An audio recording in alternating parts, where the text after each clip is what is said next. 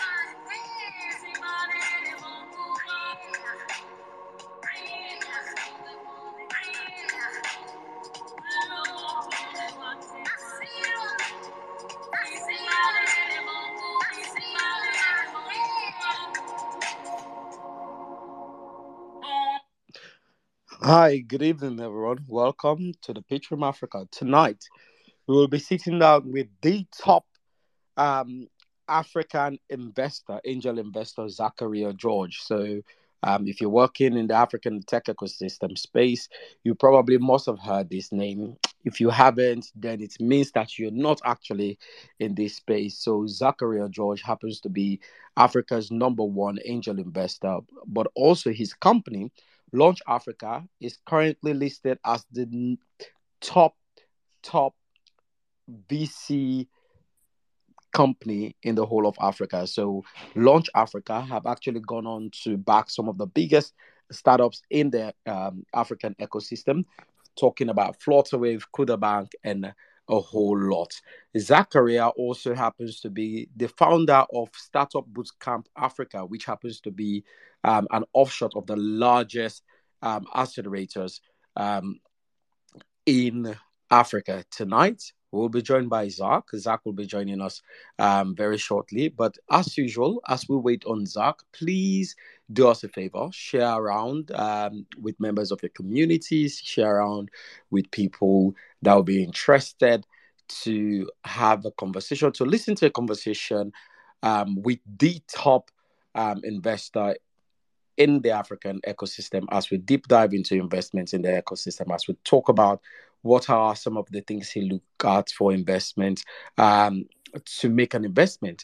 And one of the things that makes our conversation very, very unique and very good is that you actually have the opportunity as you listen to not only connect with people like Zach, but also, you know, potentially be able to wow him enough to, you know, land an investment. So I do hope this provide value for you as we wait for Zach to join us. Please do us a favor, share this around, and let's start the conversation. This is the Pitch Room Africa.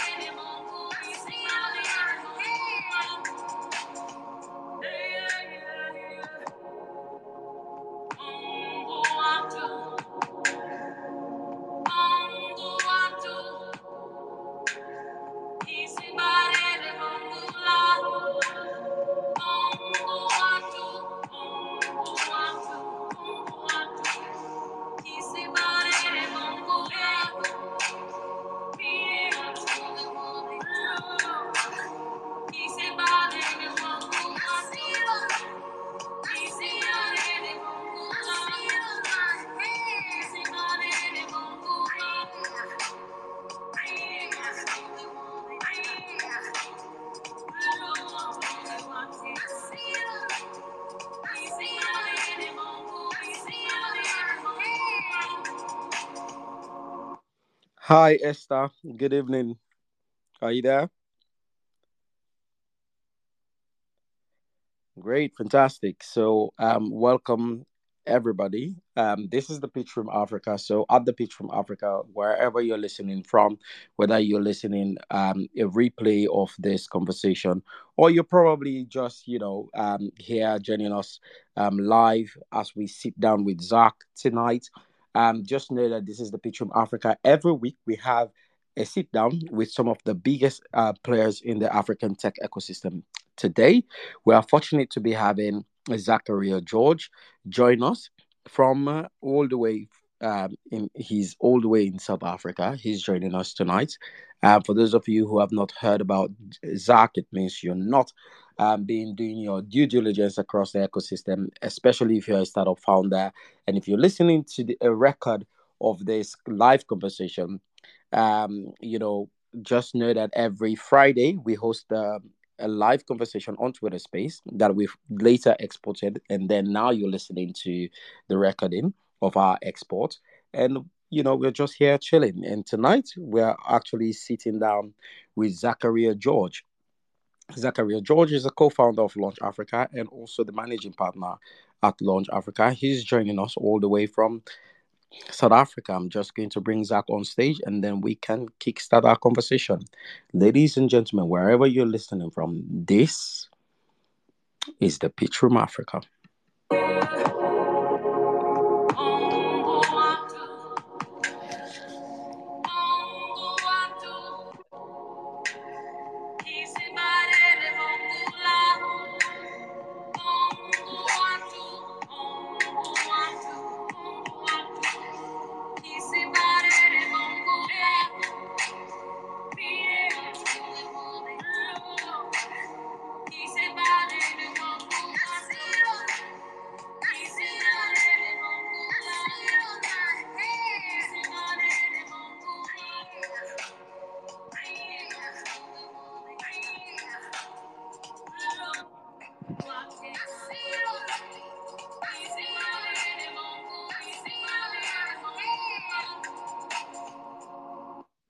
Hi, Zach. Good evening. Welcome, Zach. Good evening. Good evening. Good evening. Thank you, folks. And thank you for having me on this show. Great. It's great to have me here. Zach, listen, I know you're a very busy man, and you travel all the time. So what part of the world are you at the moment? I'm in my hometown of Cape Town this week. I try to be home as much as possible, but like you mentioned earlier, quite a bit of my time is spent traveling on the continent, meeting either our portfolio companies or meeting tech hubs, meeting other VCs, other investors, LPs. You know what it's like. So yeah. I happen to be in Cape Town this week, which is great because I get to spend time with my daughter, who lives with me half the time. And last week I was in Djibouti and Somalia, for example. So yeah, my travels take me to a lot of places, but right now I'm in Cape Town. Great, fantastic. So, I mean, we're going to have such a wonderful conversation. So, for those of you who don't already know this, because there's a lot of information out there on Zach and the work he's doing in the African ecosystem space. So, Zach, you grew up in Oman, which That's is really, right. really yep. Which is really, really nice. Yeah. You were there till 17, you know, kind of like a geek, you know, yeah, really smart guy. And, you know, tell us a little bit about that journey from Oman. Yeah, it's an unusual place to grow up in. Oman is, in the 1970s, there wasn't much economic activity happening in the Middle East. So it was the GCC, so Oman, Bahrain, Kuwait, Qatar, Saudi Arabia. My father was an economist for many years, and he was invited by the government of Oman to be a senior economist back in 1976. Oil was discovered in the Middle East in 1973, and then there was sort of, think of it as the equivalent of the gold rush in California. This was the oil rush, and a whole bunch of expats from all over the world, from Africa, from Europe, from Asia, from the US, just, you know, from South America, just submerged or converged, sorry, into the Middle East so they could build the economy. So doctors, lawyers, engineers, bankers, just built the economy. So my father moved there in 1976. I was born in 1982. And my childhood was quite interesting, even though Oman's in the middle of the desert. About at the time, almost half the population were expats. So I grew up in a very international community of people from, you know, Senegal, Japan, Brazil, India, China, the US. It was very, very multicultural. So I never felt like I was growing up in a monotheistic or monocultural homogeneous environment, which made for some really good perspectives on life. And at a very young age, if you get exposed to multiple religions, multiple cultures, multiple belief systems, it just gives you a very interesting and diverse outlook on life. And that shaped a lot of what I do, you know, in the VC and startup world. So my childhood was a very necessary but important part of my, you know, who I am today. So yeah, and who you are today is mostly one of the most prominent name in across the African ecosystem, which is quite exciting. You're very kind. You're very kind in your compliment. Yes. I mean, one of the things we try to do on the pitch room, Zach, is we try to just start off with, you know, the usual, right? The who you are, the where you're from, yeah, the passion. But then we tend to get a little bit more complex, mm-hmm, a little bit more, you know, you can say more controversial, on the pitch room Africa. And this is why our conversation don't come forewarned. We don't send questions beforehand, because we want our conversation to be thorough, but also very brutal. And, you know, sometimes a little bit of controversy is quite fun. Uh-huh. For those of you who are joining us, wherever you're listening from, if you're here live, thank you, welcome. But if you're also just catching up on the record, tonight we're having a sit-down with one of Africa's or the top angel investors in the African ecosystem space in pre-seed level. Also the co-founder and managing partner at Launch Africa, one of the most active VCs in the continent. Ladies and gentlemen, this is the Pitch Room Africa, and tonight we have Zachariah George.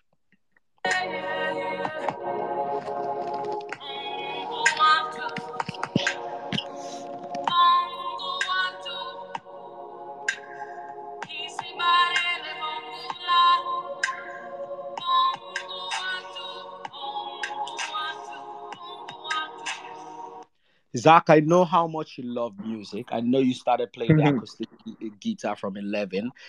By the way, Zach is not all spreadsheet.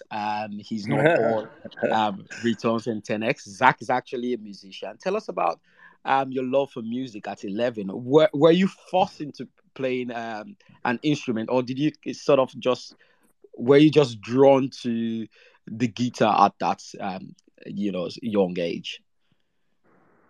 Yeah, I'm glad people ask me questions like this at talks, and not just questions about, you know, how do you about characteristics of venture returns, because that gets boring to talk about day in and day out. Like I mentioned, I grew up in the Middle East in the 1980s, and this was the world before internet, the world before cell phones, something you just couldn't imagine if you're in your 20s today. So if you remember, you know, there were some beautiful things in life that people looked forward to. A meal, a glass of wine, reading a book, going out for a walk, climbing a mountain, swimming in the sea. These were things that people did when there were no phones and no internet. And sometimes I actually long for those days. So music, you know, when I was 11 or 12, I was never forced into anything. I was a very voracious reader, so I used to read a lot. I tell people I'd read almost all of Hemingway's novels before I turned 15. I'd read a lot of fiction and nonfiction. This was back in the day in the 80s, where you had encyclopedias. I'm not sure how old people are here, but Encyclopedia Britannica, The World Book. So it was a time and age where, because you had no cable TV, internet, and cell phones, you could actually read, listen to good music, LPs. I'm talking all kinds of genres: pop, rock and roll, blues, jazz, traditional. It was just, and you know, one fine day when I was 11 or 12 years old, I just said, "Hey, it would be nice to actually learn instruments." So my parents got me a guitar for my 11th birthday, and I just picked it up. It wasn't forced on me, and the rest is history. I've been hooked on music ever since. So I happen to have a good ear for music, so I learned the guitar, I learned to sing, And most recently, about 3 years ago, I picked up the piano in the midst of lockdown. So that's something that I do a lot. So I've always had this parallel life outside of my career and my education, where music's kept me in check and sane. As an entrepreneur, I've always encouraged fellow entrepreneurs to have a hobby that you are truly passionate about and can balance your ambition and your drive in what you do, because without that, you have very little of a safe space to come to. And to me, music is that. Music is a way. Music is my meditation. Some people can go for walks. Some people can actually meditate. Some people can do yoga. But for me, music is a safe and happy place, and it actually helps me make better decisions as a VC, because a VC, venture capital, is an industry where you have to use your left brain a lot. It's numbers, it's analysis, it's equations, it's logic, it's algorithms. Whereas creativity, if you're an artist, a musician, a dancer, a photographer, a writer, you're using your right brain. And often when you invest in early stage tech companies, it is more about understanding people than understanding products. So I actually think being a creative, I'm also a writer. I've written a couple of books and lots of blogs. Yeah. Being a musician and a writer and an avid reader makes me a better VC, if that even makes sense, because some of the best investments we've made have no logic to it. But it's a question of understanding people and reading people because of that. So music was a very important part of my childhood growing up and continues to be a very important part of my decision-making process. Oh, wow. I find this very intriguing, Zach. I mean, I'm totally honored to meet you because I'm also a creative. I can relate. So it's safe to say that music is like therapy for you. It is. It's safe to say, wow, fantastic. So how did you kind of, would you say you kind of like, how would you say you moved into the tech space? At what point did you make that move? Yeah. And was music still therapy, or was music still suffering or struggling to find? Was it easy for you to switch into tech and still find music as therapy, or did you get that confusion at some point about music and about tech space? No, it's a good question. I mean, tech came very, very late in my life. I mean, I'm not embarrassed to say this publicly, but I cannot write a single line of code. I'm being 100% honest. Like, I think my extent of coding is #iostream.h in C++. I mean, like that, like literally that is, I can't write a line of code, but I can understand what the outputs of a good set of, algorithms should result in. So, even though I can't, or I haven't bothered learning how to code, I can tell bullshit from the real deal, because I've worked with so many developers and designers, UX and UI folks over the last 10 years, but tech came very late in my life. I was a bit of a geek at school, so I grew up in the Middle East, but I went to university in India. So I come from two different cultures. One side of me is, so my father is from Tanzania, from Dar es Salaam. Grew up in a sort of like in an East African Indian household. And my mother's family has roots in Persia, so in modern day Iran. I come from a background where academics and science and math continues to be a very important part of a kid's upbringing. So I was always top in school in pretty much every subject you can think of. So the natural career after you finish grade 12 or high school is to either become a doctor, an engineer, or a scientist, or sometimes, a lawyer. And our brothers from Nigeria can attest to that. You know, every Nigerian family that emigrates to the US or the UK wants your son or daughter to be a doctor, right? Or it's like a pecking order: doctor, number one choice, number two, engineer, maybe number three, lawyer. Even being an investment banker isn't good enough, right?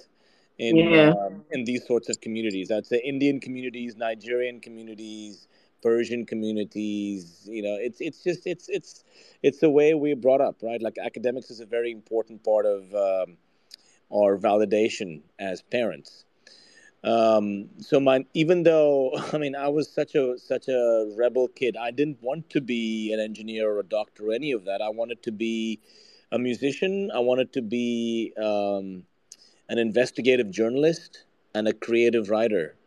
I grew up in the 80s and 90s, where I'm not sure how old people are here, but you know, the early 90s, between sort of 88 and 1995, the world had so many massive political changes. I mean, it was a fall of communism, you know, across the whole of Eastern Europe, right? The fall of the Berlin Wall in 89.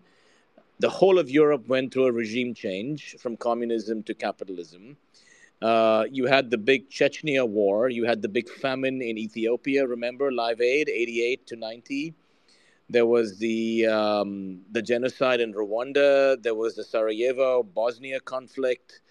There were so many massive political changes. Gorbachev, you know, fell down. The USSR disintegrated.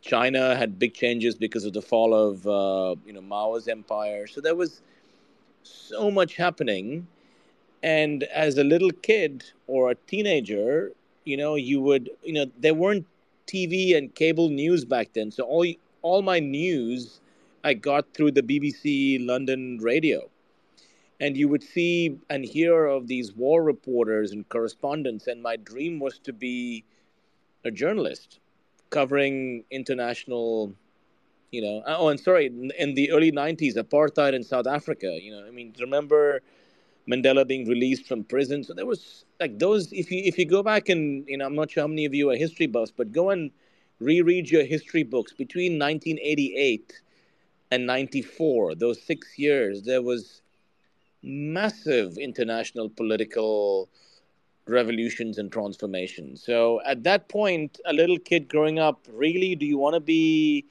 you know, an engineer or a doctor, or do you want to go and be part of political movements around the world? And so I never wanted to be that, but my parents were like, seriously, a journalist, an investigative reporter? Like, are you crazy?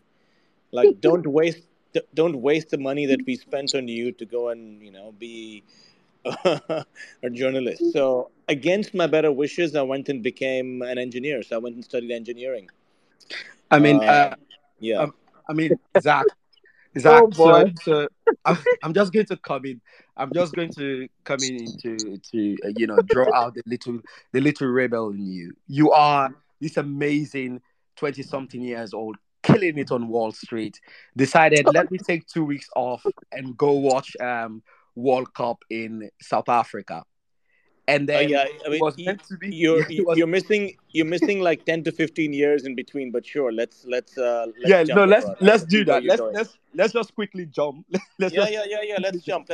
Yeah. So Wall Street, killing it in Wall Street. Your parents will be super proud of you, and then you're like, let me go to South Africa, a nation who, by far, most of the time, most of the news that you've been hearing at that point was about apartheid and all of the negative stuff happening. You decided to go down to South Africa to watch the World Cup, and it's been 11 years after that holiday. Yeah. Did anyone say at any given point in time you were crazy? No, everyone said I was crazy. No one, even my own parents, they wanted to like disown me. They were like, this child has gotten bitten by some insect or some, maybe it's the sleeping sickness of I don't know what it was, but it was pretty crazy. I mean, I had, by all accounts, I had a great career. I mean, just you know, the 10 odd years that that cities sort of skipped, I basically, you know, got a degree in engineering from a very prestigious university called the IIT. It's like the MIT of India. It's called the Indian Institute of Technology. I spent 4 years there, hated it because it was so competitive and full of nerds. But I graduated from there, and then I went and got my master's from Stanford, which is another whole story, but I'll save it for another day. And Stanford is like the holy grail for, you know, tech entrepreneurs. I mean, you know, you go to a school and every person you there wants to go and build, you know, a tech company that changes the world. It's the home of Google, the home of Yahoo, home of Facebook, home of Cisco. I mean, it's just literally you're walking, talking, and sleeping next to giants of industry. And it's also the melting pot for innovation. People from all over the world, irrespective of your age, your sex, your race, your religion, like if you can build cool shit, you're welcome, you know. And if you think about it, and I tell this to people, most of the biggest innovators in the U.S. were not even American.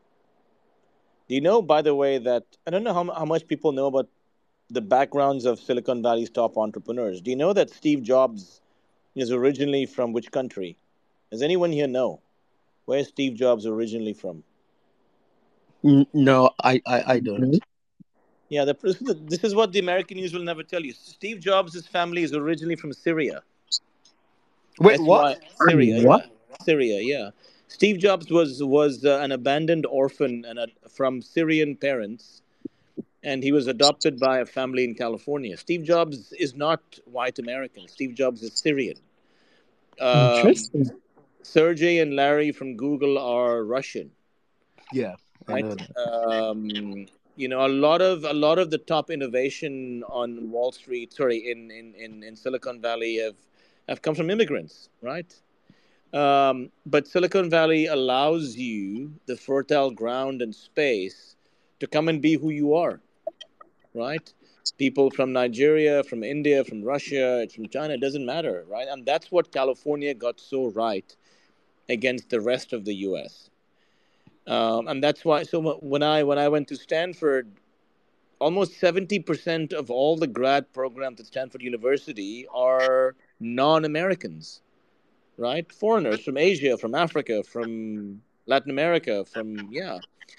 So being in that space just puts you in a different headspace altogether. And I was very fortunate to be there. And then to your point about Wall Street, you know, Stanford's a great school, but it's also bloody expensive. So I had, you know, almost $150,000 in student loans to pay off. And for those of us listening that have student loans to pay off in the U.S., there are people in their 40s and 50s that are still paying off their undergrad loans from their 20s. The U.S., you know, student loan system is such a shame. It's crazy. So what I did is, against my better wishes, I chose to go to New York City to go and work at a bank, even though I hated bankers. I thought bankers were evil. I think most of them still are. But you know, it's the only place where you can reduce your student debt in 3 years and not, you know, be paying it off for 30 years. So I went and worked at Lehman Brothers in New York from 2004. And then obviously in 2008, the bankruptcy happened. So lots of stories about that I'll save for another day. But what's interesting is my first experience with Africa, a lot of people don't know this, was in June of 2008, I had a massive head-heart crisis where I was like, why the hell am I doing this job as an investment banker working 16, 17 hours a day? I mean, I'm not, no jokes, and weekends. And I get no joy or happiness out of it. So I took a sabbatical for 6 weeks and I went to a small town called Hokwe, which is in Ghana. I don't know if we have any Ghanaians in the audience, but I spent 6 weeks in Ghana in 2008 as a 26-year-old volunteering at an orphanage. So I was a teacher at an orphanage. I was a volunteer at a hospital. I delivered a few babies. I had a very interesting 6 weeks. I wanted to do something that was diametrically opposite from investment banking on Wall Street, and that was volunteering at orphanages and hospitals in rural West Africa. I mean, yeah, it was pretty crazy from a mind shift perspective. And why do I say this? People in the industry don't know this about me, but I talk about it because it gives you perspectives. When you live in places like London, Paris, New York, or Berlin, you tend to live in bubbles and you forget what the rest of the world looks like, and money and power and fame become the only things that matter to you. And if you step outside of your comfort zone, you realize what your privilege is, right? Even though I came from a very middle-class family, the fact that I could go to good schools and work at good companies was a privilege. And spending 6 weeks in rural Ghana made me realize that I need to be doing more impactful things in my life. So this was in June of 2008, and I came back to New York in August of 2008 after about 6 to 7 weeks. And no points for guessing what happened a couple of weeks later. That was the global financial crisis of 2008, right? So here you have a 26-year-old volunteering in rural Ghana and going back to New York City, and then Lehman Brothers, a firm that he worked for, goes bankrupt, and the world collapses. So it was, if I can use the word mindfuck, it pretty much that's basically what happened.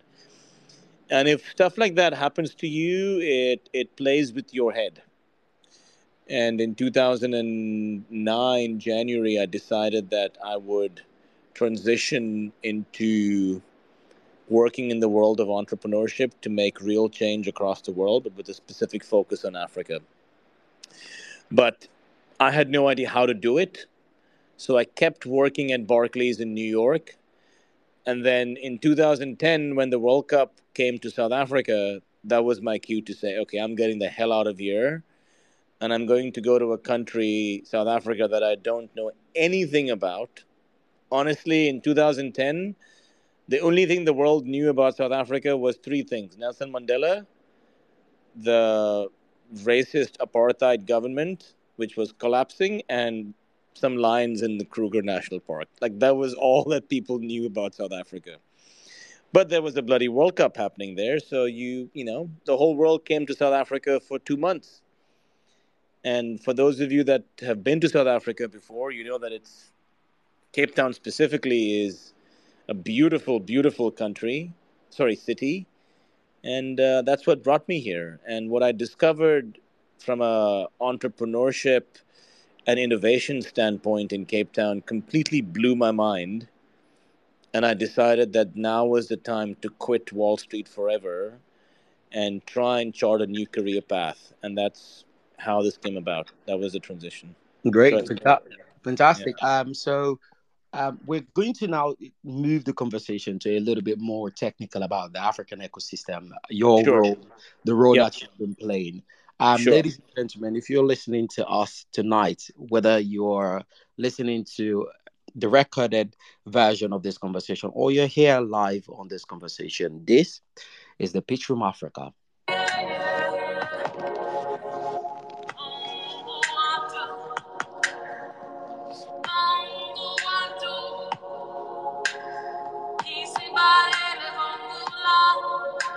On the Pitch Room Africa, we bring together some of the most powerful players in the African ecosystem. For example, tonight, we are joined by the leading angel investor in Africa, Zachariah George.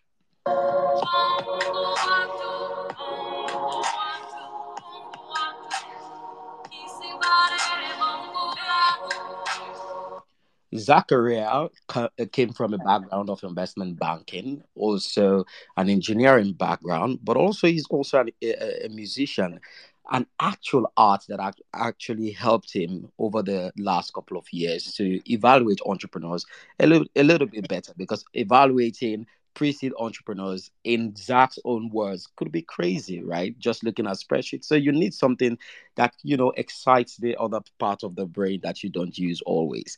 So if you're here, you want to join on the conversation, please jump on the chat box, drop your message, or, raise your hands and come up on stage, and we'll be happy to ask Zach a question for you. Zach, so we're just going to deep dive into investment debate, but I just want to understand.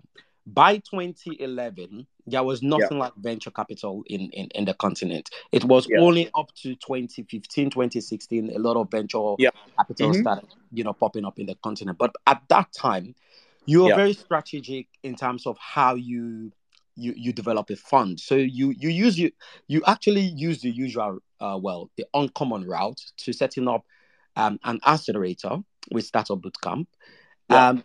But from an angel investment perspective, what company or which company, what entrepreneurs were the first batch of entrepreneurs that you invest in?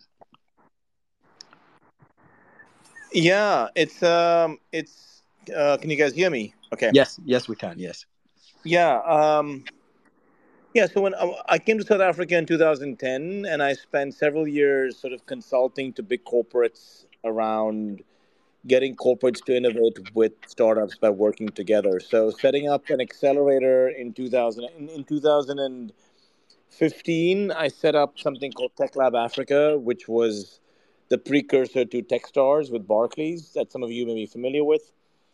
And prior to that, I mean, you made a very good point. There was no venture capital in anywhere in Africa in 2011, 2012. The first real concept of accelerators, venture studios, and incubators only came about in 2014, 2015 at best.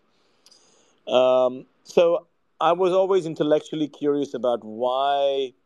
So remember also at this time, India had taken off from a tech perspective. You saw some incredible companies. I'm not sure how many of you follow the Indian tech ecosystem, but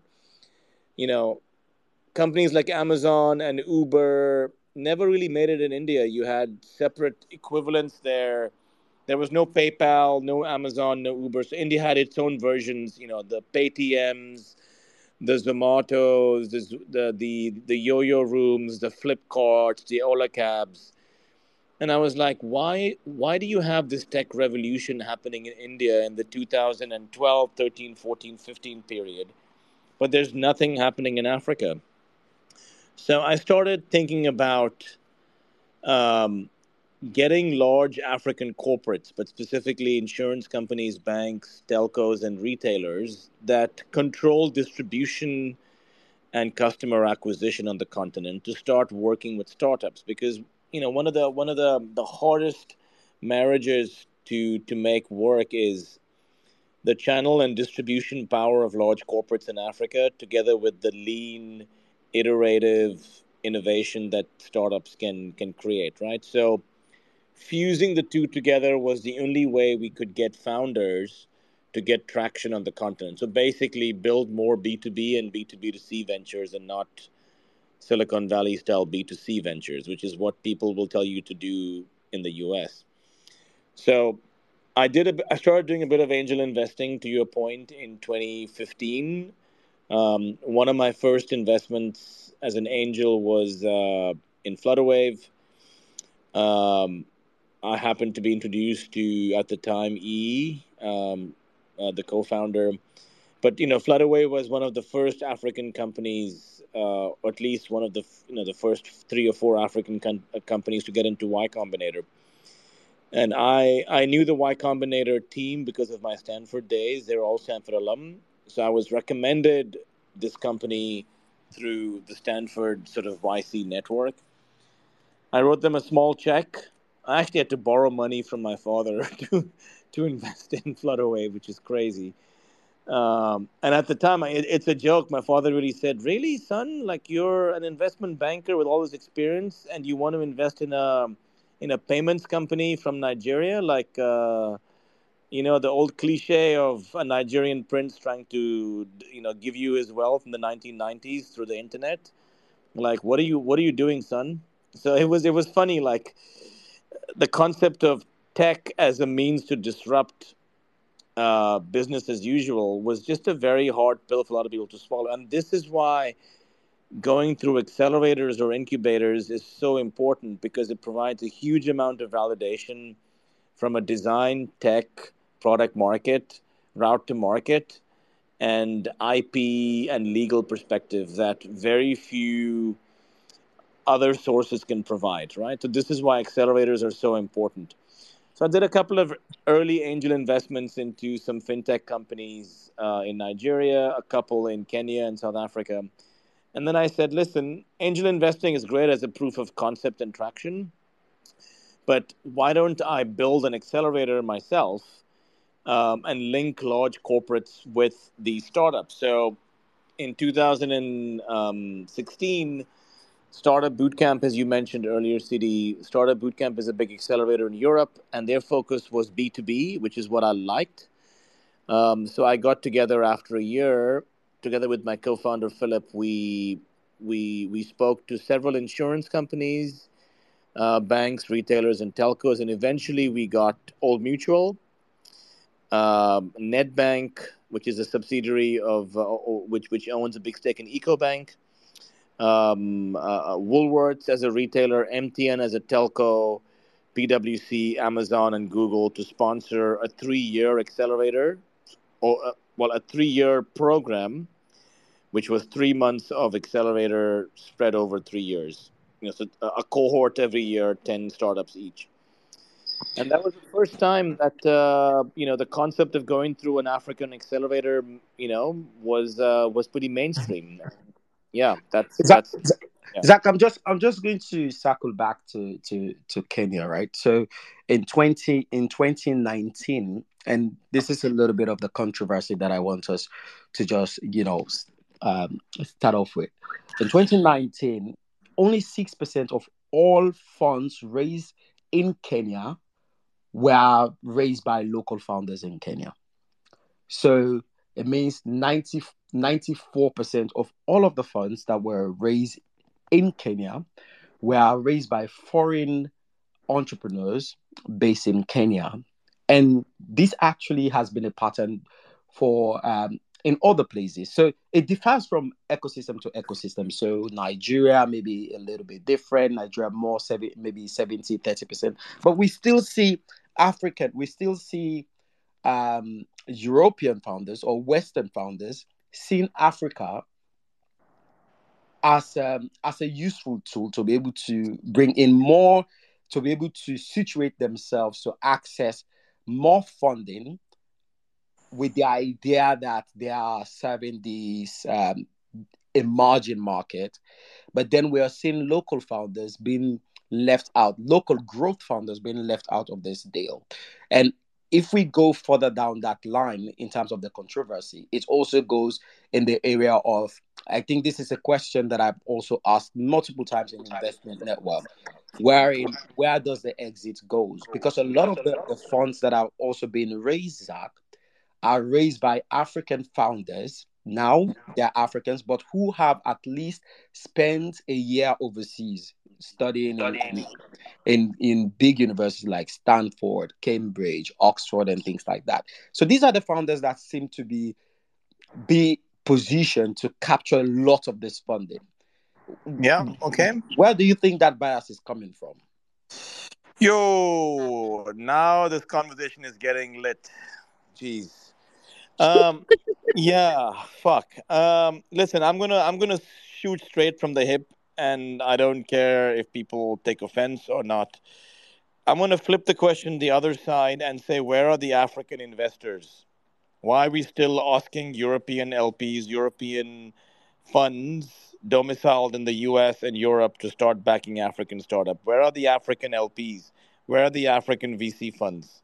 That's the question I'm going to ask first. Yes, there was a bias, right? But where are the African investors? Let's answer that question first. So you're saying you're very happy for US VC funds, European VC funds to invest in Africa. And if they choose to back, at least historically, to back founders that went to the same schools as them or may look like them, that is suddenly a problem.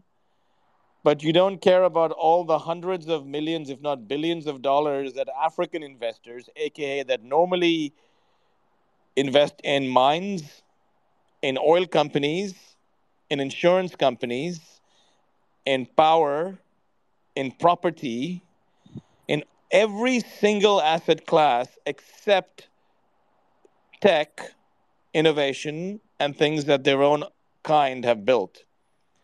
So you tell me, not you specifically, but people in the audience, where is the hypocrisy there? So just pause for a moment, because I've heard this discussion hundreds of times in the last few years. So you're very quick to judge funds overseas from backing people that come from a similar background as them. Why are we still in 2023 waiting for overseas funds to back our entrepreneurs in Africa, whereas our own investors completely shun their own kind doing stuff? So I'm going to throw it back to you and talk about where is the bias from African investors. All these so-called, I'm going to just call it, all the ogas in Nigeria, all the rich Kenyans, African Kenyans, all the rich wealthy families in Botswana, in Zambia, in Zimbabwe, even our brothers in North Africa. Who are they backing? Where's all their money, guys? Where, you know where it is? It's sitting in listed equities in Europe and the US.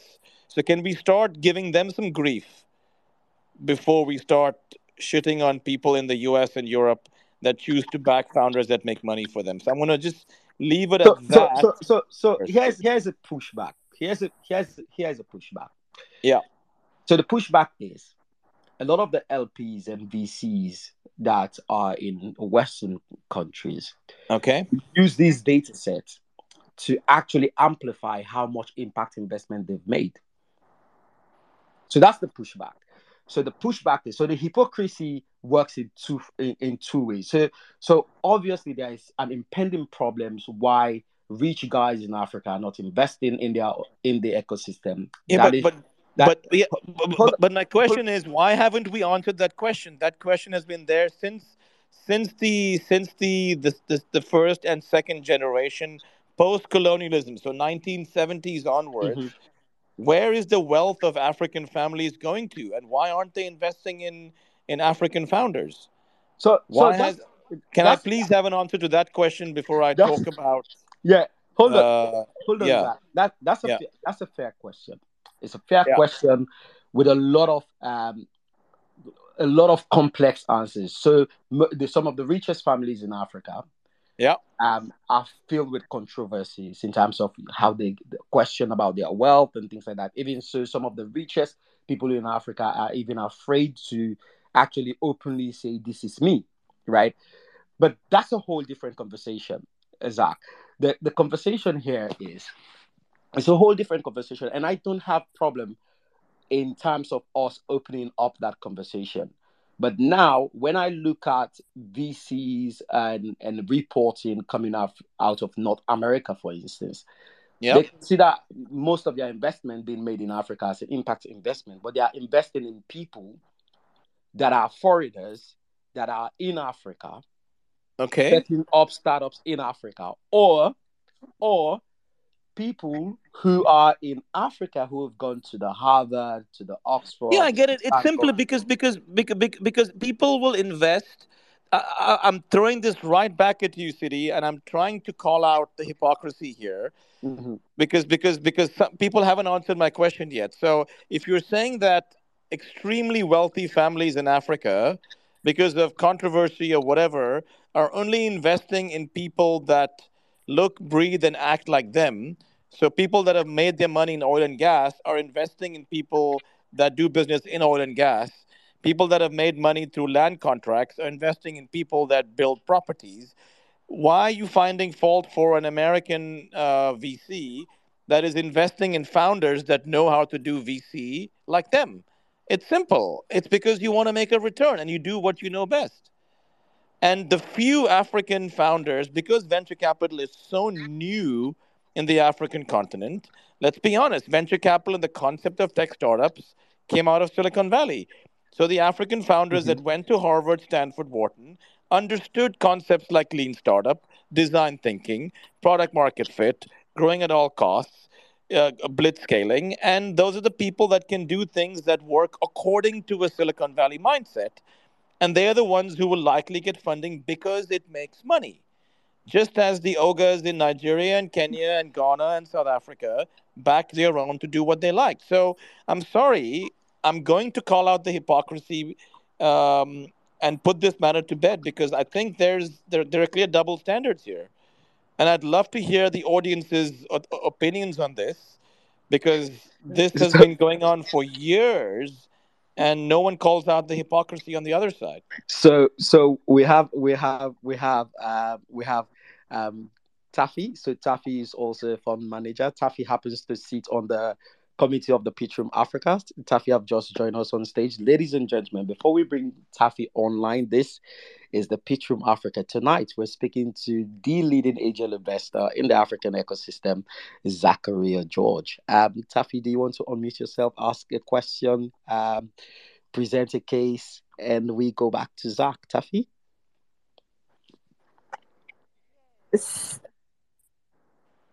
Yeah, thank you so much, CD, and hello, everyone.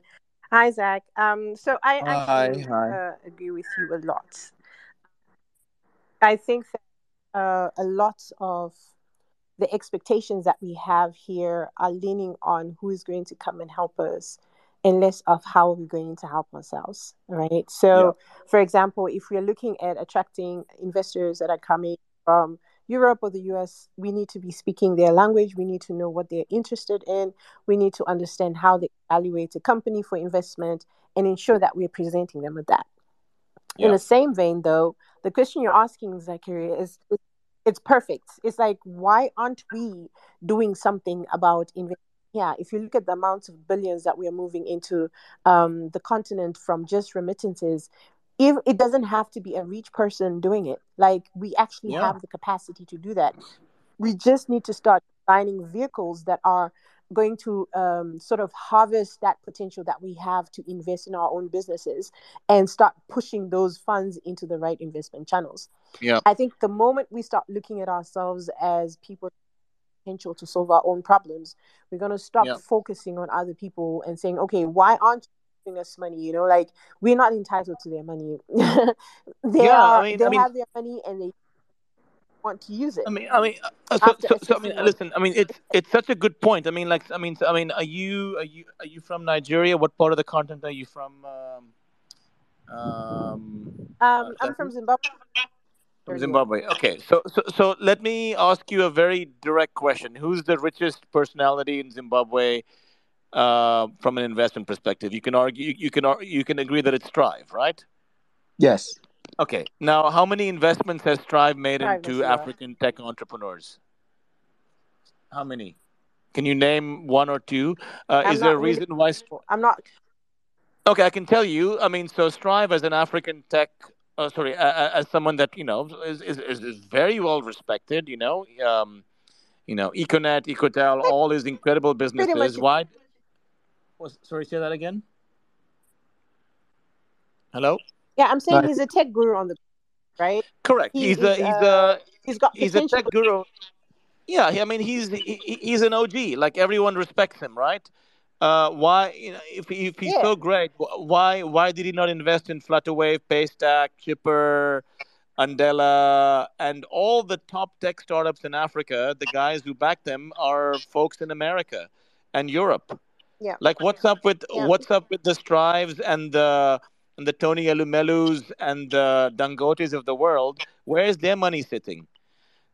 Right? Yeah. So, I mean, like, come on, guys. Like, do you require a Persian Indian guy living in South Africa to call out the hypocrisy of the smartest African completely ignoring their own kind? Like, what the fuck? I'd like to say something, Zach. Sure. I think I really understand where you're coming from. But to be honest, like you said, venture capitalists, the whole idea around it is new, right? I mean, it's not as if it's still new, but Tony Elumelu gives out funds to entrepreneurs who are running sole proprietorship businesses. Okay. He may not have delved fully into the startup ecosystem, but he's helping businesses that are done as sole proprietorship scale in his own little way. He moved from giving seed funding to business owners to partnering with a global fund that has to even help women with funding. So there are many people or rich people in Nigeria and in Africa that are funding entrepreneurs, but not necessarily startup or tech startups, right? Yep. That's one thing. So I think there's a gap, and that's basically having people who would help that information, you know, that accessibility of information to these people who have the money. There has to be like a bridge between, if someone walks up to Tony Illumino and says, let's start up a VC fund for a tech startup, and this is it. I'm not sure he's going to say no if he sees the viability of that business. But he's been doing his prudent business for sole proprietorship for a very long time, and also helping small businesses start up. And it has been in existence for a very long time and has helped millions of people, right? So I think that the issue is not about funding. The issue is about understanding the ecosystem, right? Because just to venture into fund, so that's basically how I want to think about this. It's a very good point. So then I'm saying, if that is the case, why are we still complaining about foreign VCs not investing in Black? I mean, do you see the hypocrisy here? I mean, good on Tony Elumelu for backing SMEs and backing sole proprietorships. Why are we still complaining? Zach, hold on, Taffy. Zach, just to drop another controversy, so the conversation becomes really, really exciting. So basically, data coming out of, you know, a lot of investment tracking happening across the continent now. We still have a huge bias when it comes to even funding in terms of sex, right?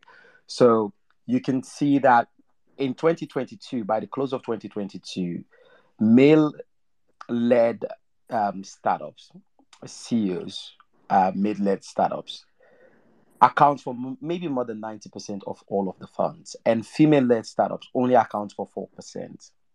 Is there a bias there?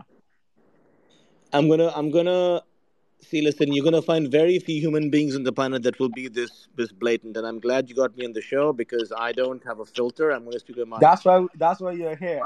We are pushing these questions. So Zach, just so you know, we are pushing these questions because these are questions that you know and I know that are predominant in the ecosystem, right? Yep. So one of the reasons why we're having this conversation is just to have clarity in some of this. Yeah. Okay, so let's go back to first principles, right? Basic human conditioning. People always feel comfortable associating with people that speak, look, talk, work, dress, feel like them. Like, that's a basic human thing. And you can't change it, right? Because it's familiarity, right? So just like the way rich, wealthy families in Africa will tend to back people that do similar things to them, the same way U.S. VCs will typically back U.S. founders that live in Africa because they have the same ways of working as them. In the very same way, where are the women investors?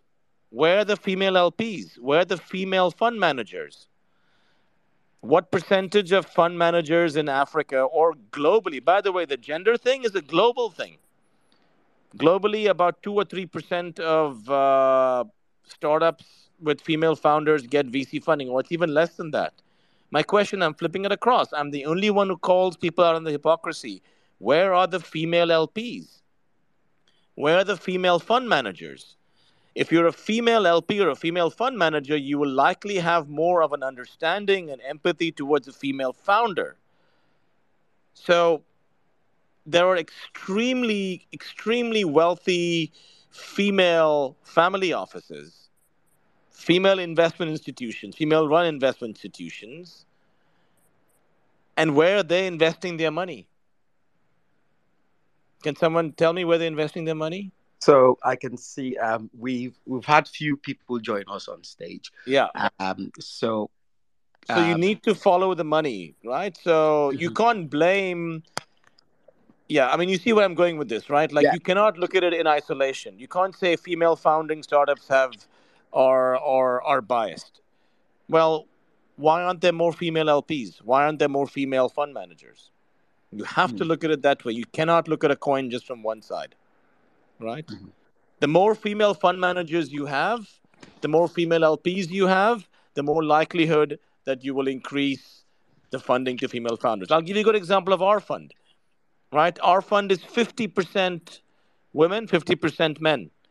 Our LPs are more diverse than most funds will ever have. As a result, 25% of all our portfolio companies have women co-founders, 25%, which is still not great. Which should be 50%, in my opinion, but it's 10 times higher than the average of 2%, right? Yeah. But gender diversity is in fund managers, in LPs, and founders. You have to go across the entire value chain and not just look at founders and say, oh, we are so biased against. You have to look at the entire picture. It's like saying, let's look at a 5-second clip of a news article and just tweet that, but forget what comes before and what comes after, right? Yeah. Thank you very much. Ladies and gentlemen, wherever you're listening from, whether you're here live or you're just catching up on the record, this is the Pitch Room Africa. Tonight, we're speaking with the top angel investor in the whole of the ecosystem, the African ecosystem, Zachariah George.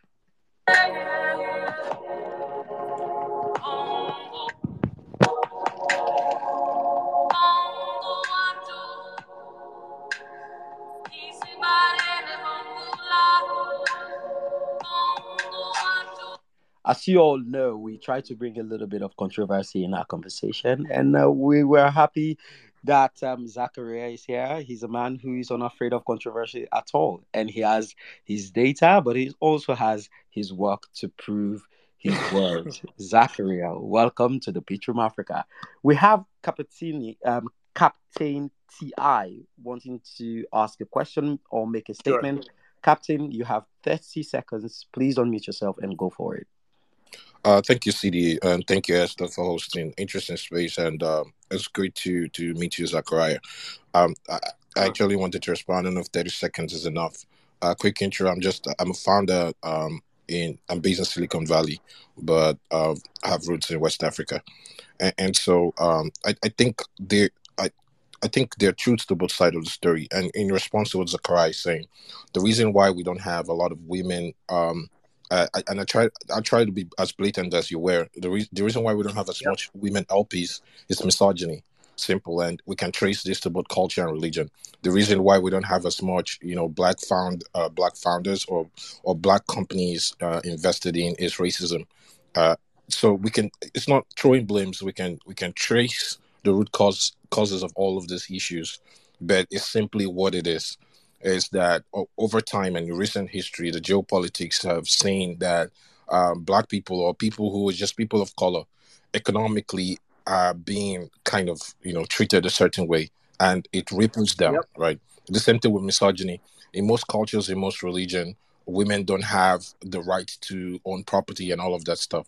But the good news is these things are changing, and it's just trying to cooperate and jump into ecosystems where people don't really look like you, and still kind of give them the opportunity to excel. Yeah. No, I mean, listen, it's a very valid point. You'd be living under a rock if you didn't acknowledge that there is sexism and racism in the VC industry as much as there's sexism and racism in many industries, right? Like, no one is denying that, right? All I'm trying to say is, instead of complaining about how bad it is, and that's a very, very good point, Captain, all I'm saying is the folks that ultimately supply capital to fund managers, to startups,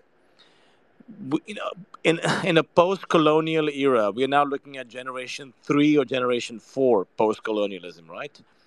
Times have moved.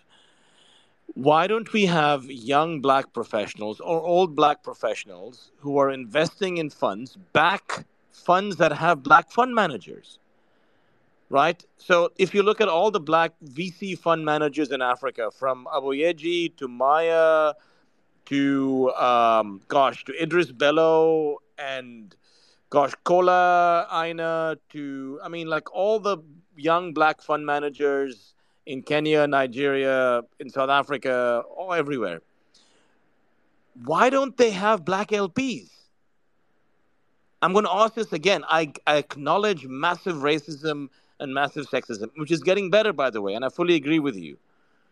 But where are the black investors in those funds? Why are black LPs still giving money to white fund managers?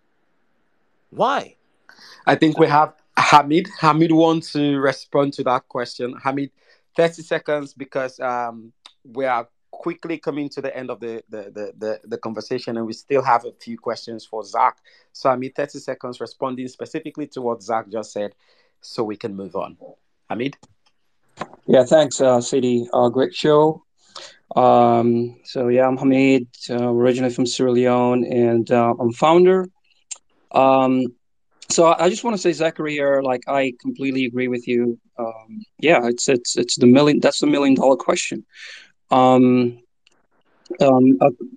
Just like from having conversations with other founders or in the diaspora, or some of them who have been going back to Africa and trying to, just like start up over there. On Clubhouse, which is another platform, we kind of like exhausted this topic. But anyways, like we came to a consensus where it's like, okay, look, there are people that have millions and billions in Africa. Like, Africa is not poor as people may think it is. Yeah. But I think, like, we have the trust issue. Yeah. We have weak institutions, with people that have millions and billions, and, like, they want to see return on their investments. They want to invest it safely. It's lazy, but that's what they do. They just, the closest thing that I came across was some folks from North Africa who are part of the MENA angel investor. Mm-hmm. They invest in Morocco, Algeria, Egypt.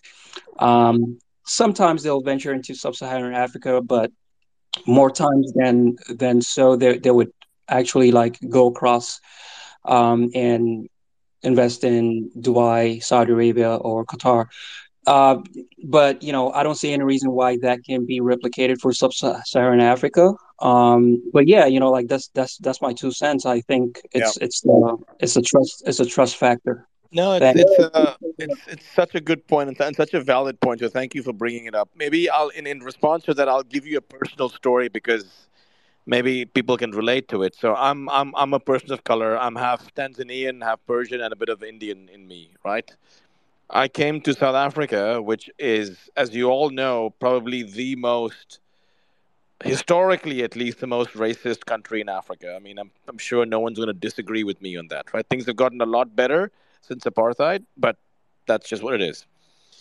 I came here 12 years ago, and I was literally the only person of color that had the balls, with no prior VC experience 12 years ago, to start building companies, venture labs, accelerators, and eventually a VC fund.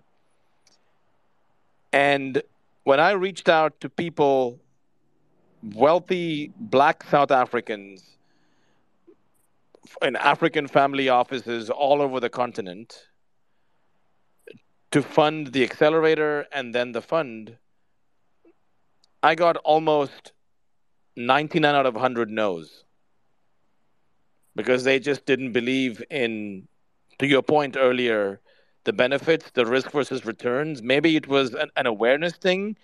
Maybe it was a bias against your own, right? A lot of African families and African industries and institutions just don't believe that people that look like them can run funds.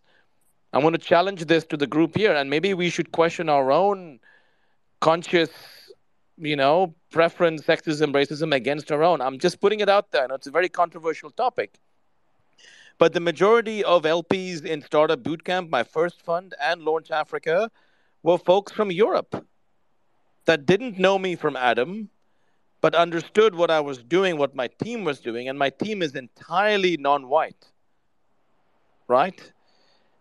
And here's the question, like, why do people struggle to understand things that don't, I don't know, maybe I'm not making sense here, but like, we really start to have to question people with capital that have made their money. And let's be honest, the majority of money sitting in Africa made by families is in minerals and natural resources. So oil and gas, power, electricity, agriculture, mining, construction, retail. Where's that money going? And it's like, why are black family offices backing non-black fund managers, right? I mean, I'm the best example. Like, I less than 2% of my LPs are black Africans, and I live here in South Africa. But it's changing, right? If you look at the more recent funds, there are a lot more African LPs, and I'm so proud of that.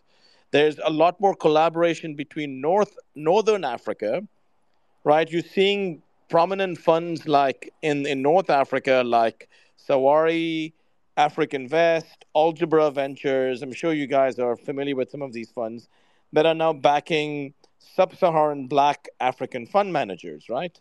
So we're seeing it happen. We're seeing a massive change now in the Middle East with sovereign wealth funds backing black African fund managers. It's taken a while, but it's happening.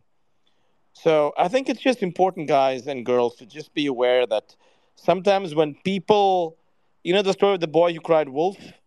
When people complain about racism, conscious bias, sometimes they forget their own biases that they don't want to openly talk about. I may have dropped some bombs here, but just in the quiet of your own room, just ponder and meditate on that. Do you yourself have biases against your own? That is amazing. I wish I had a mic to drop right now, but I don't. Yes, yeah. That was like an absolute mic drop. So, you know, because you've dropped such an amazing bomb. So let's just listen very briefly to one of my favorite songs from Zach's, cover. Oh my God, I wasn't expecting this. I don't know, what are you gonna play?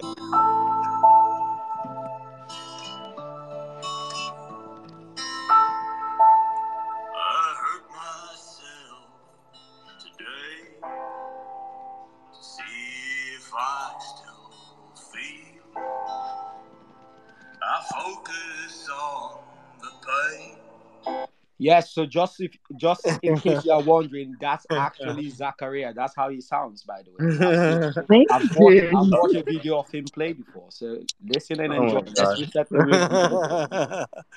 Oh, you're very kind. The needle tears a hole. The old familiar sting. Ladies and gentlemen, wherever you're listening from, if you're joining us live, thank you for being here. But if you're just catching up on the record of this conversation, this is the Pitch Room Africa. The Pitch Room Africa brings together some of the biggest players in the African ecosystem for a weekly showdown and unfiltered conversation. Tonight, we're joined by Zachariah George. Zach is currently the leading angel investor in Africa, and he's also the founder of Launch Africa. When we come back, we're going to talk a little bit about the work they're doing in Launch Africa and what their investment thesis is as we come to a close to another conversation for this week.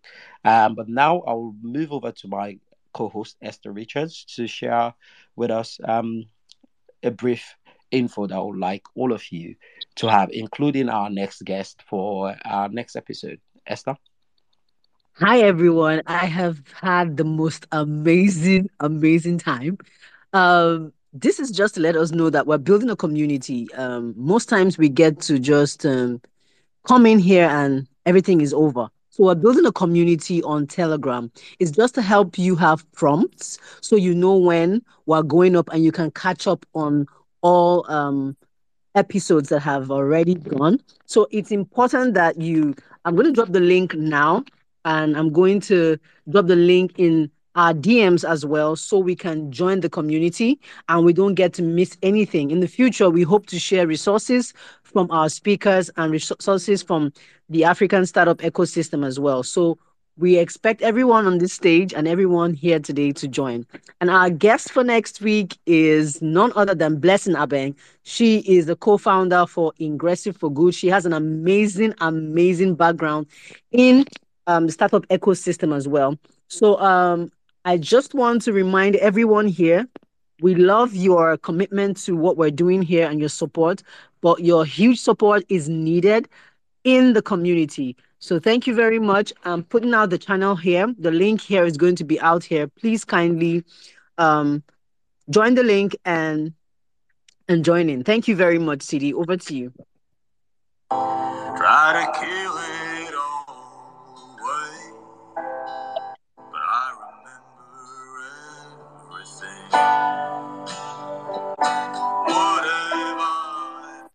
So Zach, before we get to the serious conversation about Launch Africa, sure, what made you think you could not have been, you know, the next, you could have been a superstar, man, in the music industry. We could have, you know, been, you know, chasing after you on Instagram and things like that, right? And we will not be, you know, cracking you up and annoying you with questions like, why are you watching?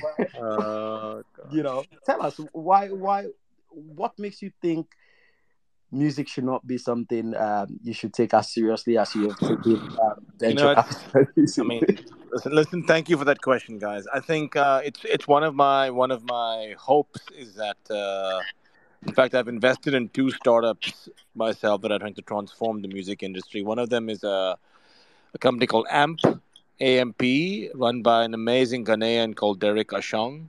I don't know if anyone knows him, and he's trying to change the way musicians can get better access to royalty and fees on their creative content.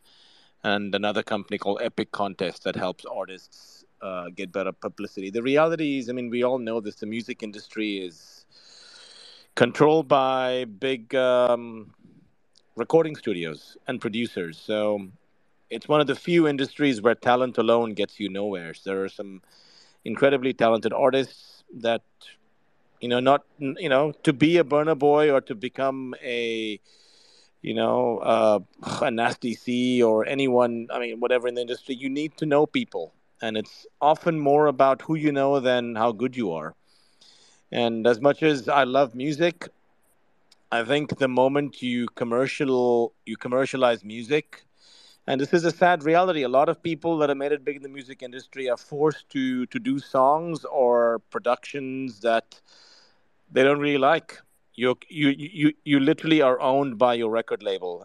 And it takes away the joy of being a musician. Imagine if you're a writer, and your publisher told you that you can't write this, you have to write what sells. How would that make you feel? So I always said, because I love music so much, I never want to dilute my music by being forced to do something or sing something or write something that my heart doesn't believe. So therefore, let me make music purely a hobby and a passion and not a commercial thing. And I think I've done the right thing. But yeah, no, your music is brilliant, man. I mean, you're talking about investing. Let's go into Launch Africa a little bit, right? So 12%, according to Max. So for those of you who don't know Max, please follow Max Cavalier or Maxim. They are the founder of African The Big Deal, one of the top data provider of tracking all investment happening in the African space. So according to Max, and this was quite exciting for me because we're preparing for this conversation, Zach, 12% of you've been involved, or your company, Launch Africa, have been involved in 12% of all equity deals that ranges from $100K to $10 million. What is your investment thesis? And that is such a huge percentage, you know, situating Launch Africa and yourself and your partners as one of the top players in the VC space in the ecosystem. What is your investment thesis? And what are the winning factors you look for in entrepreneurs? Yeah, I mean, thank you for that, and thank you for catching that, because not many people know that fact. Yeah, so I mean, I think before we started Launch Africa, the big gap in the market was there was a lot of funding for pre-seed entrepreneurs from accelerators, from incubators, the likes of, NILAB, Flat 6 Labs, Founders Factory, Antler, Startup Bootcamp, CC Hub in Nigeria, Microtraction. There was a lot of funding for at the idea Mest in Ghana, for example. But, the gap between doing sort of 5 to 10K of MRR and 100K of MRR, I'm sure our listeners know what these terms are, was entirely friends and family and angels, right? And then only when you got to 100K of MRR or, sort of $1 million of ARR in a tech startup, would you be of interest to VC funds? And, the big VC funds in Africa until 5 years ago were Partech, Telecom, AfricanVest, Novastar, Vested World. So pretty, large funds, mostly funded by DFIs.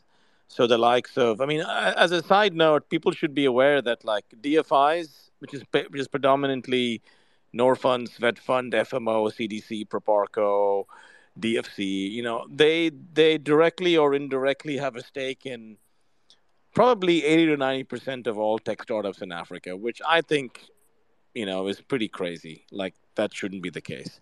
As a result, the mandates of funds are heavily skewed towards being risk averse, right? So until about 3 years ago when we launched Launch Africa, most VC money just went to Series A and Series B startups that had relatively low risk return trade-offs.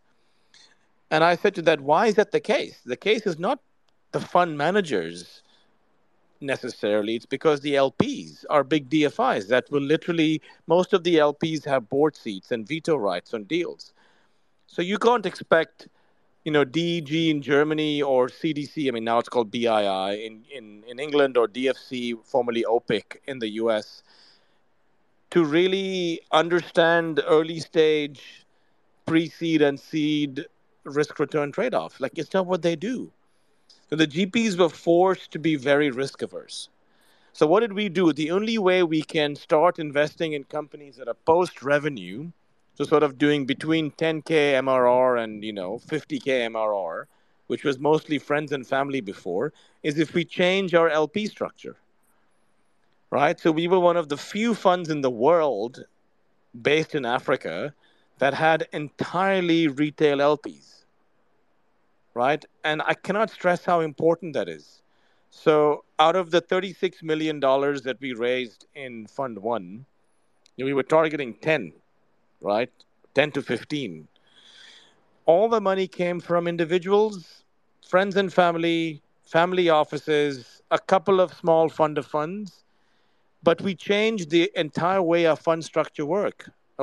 Our fund is in Mauritius, right? Not in the US or Luxembourg or Cayman, like a lot of VC funds are. And we don't have requirements where you have to have $1 million of assets or $200,000 of annual income over 3 years to make you an accredited investor. So we set up a fund in Mauritius so that we could democratize access for LPs. So someone from Nigeria or Kenya that's living in the UK that wants to invest $50,000 into a VC fund that backs African founders could, for the very first time, become an LP in a fund, even though he or she may not have $1 million in their bank account. So that was a huge change in the system. So we almost, the whole Rage Against the Machine thing, that the song, we did that in practice, right? So our Fund 1. Most funds have 10 to 15 LPs, mostly DFIs and big institutions. We have more than 250, that's not a typo, LPs in our fund, investing as little as 25K to as much as 3 million, right? But we changed the system and the perception of it.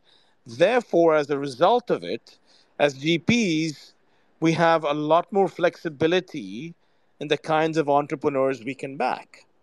So we decided from day one that as a fund, we would only invest in pre-seed, seed, and pre-series A companies doing, You know, we have a few pre-revenue startups, but the bulk of our startups are doing between 10K and sort of 60 to 70K MRR. I'm just giving one metric, right? And we decided from very early on that we would be truly, truly Pan-African. So we would not ignore countries like Sudan, Morocco, Tunisia, Uganda, Zimbabwe, Cameroon, Benin, Togo. Like we really are Pan-African. And the way we can be Pan-African is because we have relationships with all the local incubators, accelerators, venture builders, and even advisors, right? Because you can't invest in the whole of Africa if your team is sitting in one city, right? You'd be amazed how many VC funds in Africa the GPs are sitting in London or New York. It's fucked up, right? So we changed the system. A lot of people thought we were crazy, and some of them even wished us, what's the opposite of wished us well? They actually hoped that we would fail. But, you know, you just have to keep being resilient, you know.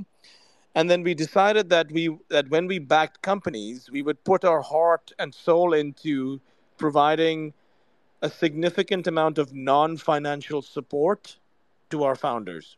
So if we invested $1 into a company, we would ensure that there was at least one more dollar worth of media, tech, legal, IP, talent sourcing, cross-border expansion, helping with corporate POC connections, in addition to our capital, right?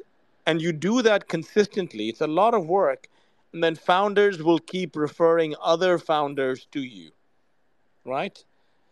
And that's how we managed to grow very quickly over 2.5 years, because we wanted to be the most founder-friendly fund on the continent and focus purely on that C to Series A region. The last point I'll make, because there are a lot of things that were asked, is most VC funds will take half of their fund, if not 60% of their fund, and reserve it for follow-on investments, which is a great concept to have in theory because you want to back your winners.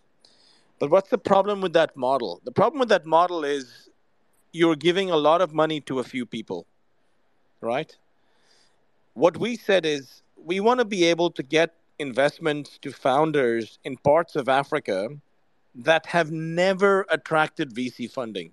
Because who is funding those people right now? No one, right? So to do that, we had to take zero part of our funding for follow-ons. So as a fund, we don't follow on into existing portfolio companies. Not because we don't like them, but because we want to make sure that the pot is bigger for everyone. And that's the reason why we've done 130 deals in the last 2.5 years. Is because we want to make sure that we are truly Pan-African. And the companies that do need follow-on funding, we're very happy to refer to our LPs who can come in and take part in follow-on rounds. So we sort of achieved both objectives, but at the same time, we're very inclusive. I'll sort of stop there, but that's a whole bunch of rationale as to what our investment thesis was.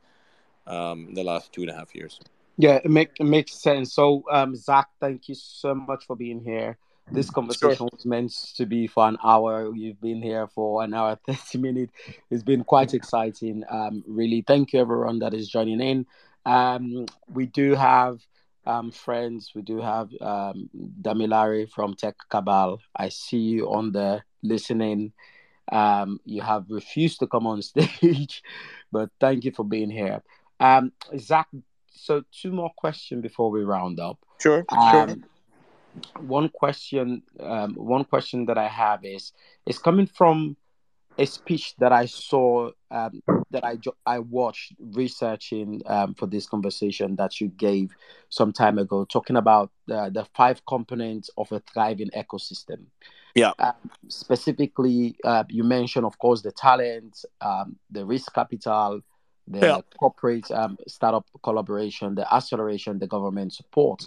But one of the things that I want to just touch on a little bit, or I would like you to just touch on, is the corporate startup collaboration. And the reason why I want you to touch on this is because there's a lot of as you know, there's so much happening in the ecosystem outside the big four, the usual names. But startup, the corporate startup collaboration is something that you explain so uniquely. And I still think it has the potential or the ability to transform the ecosystem, especially in more traditional ecosystems like Sierra Leone, the Guinea, the Liberia, you know, places that you will normally not hear of, but entrepreneurs there are killing it. How do we win with these guys? How do we convince them to come on board? Yeah, it's a fantastic question. Yeah, I think one advantage that Africa has is corporates in Africa are a lot more homogenous than corporates in Europe, right? So I gave this example just a couple of days ago to someone from a very prominent bank in Europe. So if you look at the telco sector, you've got about 4 or 5 major telcos in Africa, right? MTN, Vodacom, Airtel, Tigo, Orange, right? Basically those 5. And, you know, maybe a couple of small ones. Similarly with insurance, you've got Old Mutual, Sanlam, you know, Discovery, Bima, and like a few more, and banks also, Eco. Yeah, I mean, you know, you see where I'm going, Stanbic, First Round, etc. So a lot of the banking, insurance, telco, and to a certain extent, the retail sector in Africa is a lot more homogenous. What that means is, if you're selling a B2B solution or a B2B2C solution, if you have a large telco or a bank as your partner, you can scale into multiple countries through their distribution channels, provided, this is a big proviso, that you can share revenue with them, either through a joint venture, through a licensing agreement, or through a white label platform. You can scale through their distribution systems, right? So in markets like Liberia, Sierra Leone, the Gambia, Senegal, etc. Senegal is a lot more advanced. But to reach new markets, right, you don't have to open up new branches, offices, hire people. You can do so through intermediaries. And the intermediaries are these telcos, right? So, for example, if you're an insurtech startup in South Africa, and you're helping to create a portal where, you know, brokers can use a digital platform to onboard customers, right? And that's your IP. And you want to work with Old Mutual, which is one of the largest insurers on the continent, and you want to expand to East Africa. Before setting up a single entity, branch, office, or hiring people, all you have to do is speak to UAP, because UAP is a fully owned subsidiary of Old Mutual, and ask them to give you access to their network of brokers in Kenya and incentivize UAP through a revenue-sharing agreement. But you have to sacrifice margin for volume.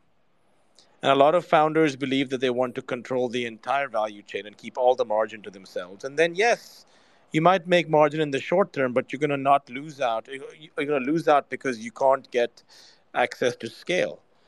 But the smart startups will say, hey, no, listen, you know, I'm not present in East Africa, and I'm going to share my revenue with a big insurer that can help me, even if it means that I don't own the customer, but now I own distribution, right? So I think that's something, like, I mean, if you look at how Flutterwave has expanded all over Africa, it's a brilliant story.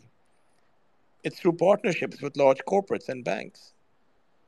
And I think some startups that don't understand how to scale through corporate partnerships are missing out on a trick. And I wish this was something that could be taught in school or in entrepreneurial school.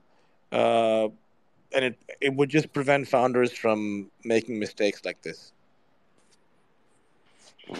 Thank you so much, Zach.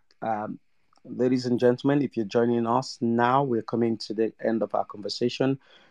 Tonight, we've been privileged to host Zachariah George, who happens to be the co-founder of Launch Africa and also its managing partner. Zachariah has, in fact, been named as Africa's top angel investor.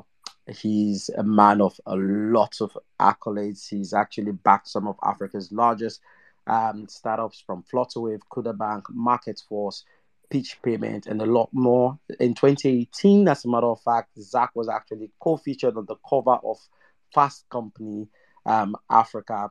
Zach is extraordinary. We've actually had some really, really insanely great, brutal conversation on this on here tonight.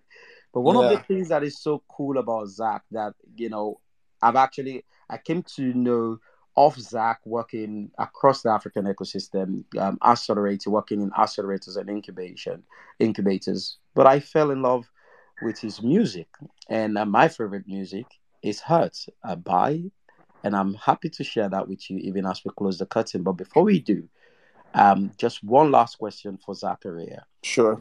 Zachariah, if there is any entrepreneur on the call at the moment wanting to reach out to you, how would they be able to do that? And what are some of the things that you look out for in a pitch deck that makes you want to talk? Yeah, I mean, I'm happy for people to reach out to me. I just want to preface with the fact that, you know, I'm happy to have coffee meetings and chats with people. I just want to be very, you know, mindful of everyone's time here. And the reality is, venture is a very, very, it's not for everyone. I actually gave a talk last night at Innovation City in Cape Town. I'm talking about, you know, unless you can get to, you know, $100 million valuation within 3 to 4 years, VC is probably the worst place to go for your first or second round of funding. So I'm happy to talk to people, go through their business models and plans for a few minutes. But you know, the percentage of startups that are truly a fit for VC is actually really, really small. And I think a key wisdom that I would say is founders should really start doing a lot more research on VCs, their mandates, and most importantly, their portfolio companies. The best way to understand how a VC thinks is to look at their portfolio companies.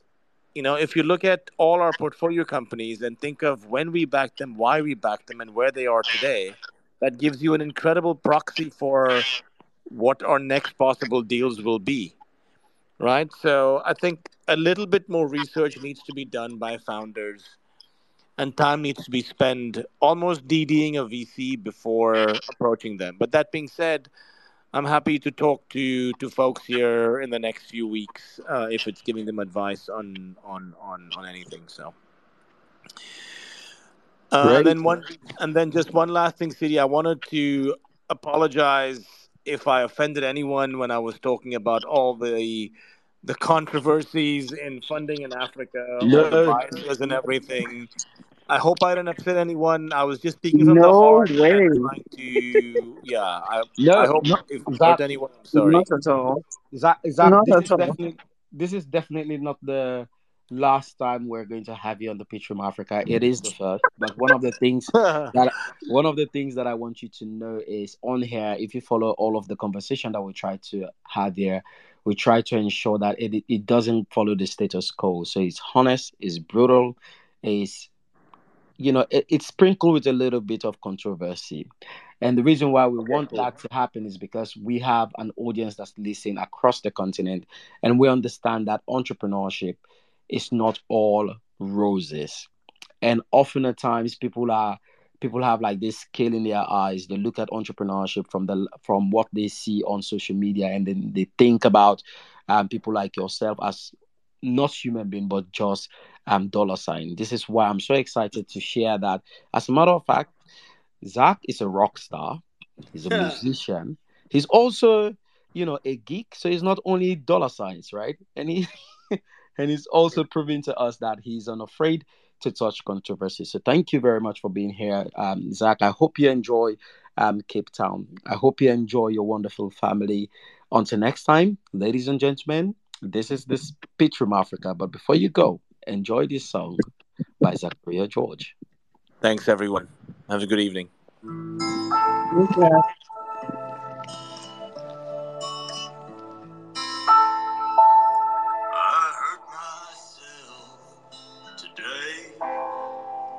See?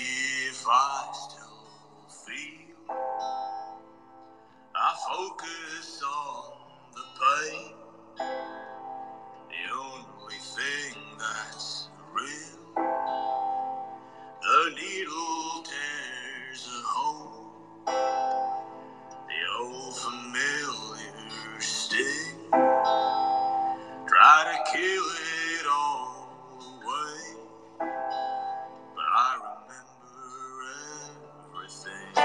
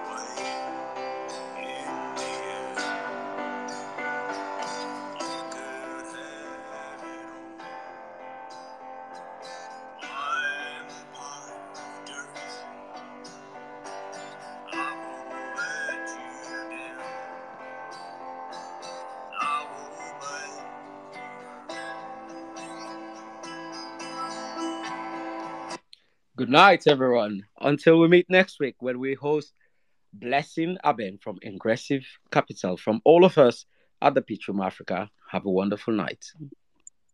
Good night, everyone. Bye, CD.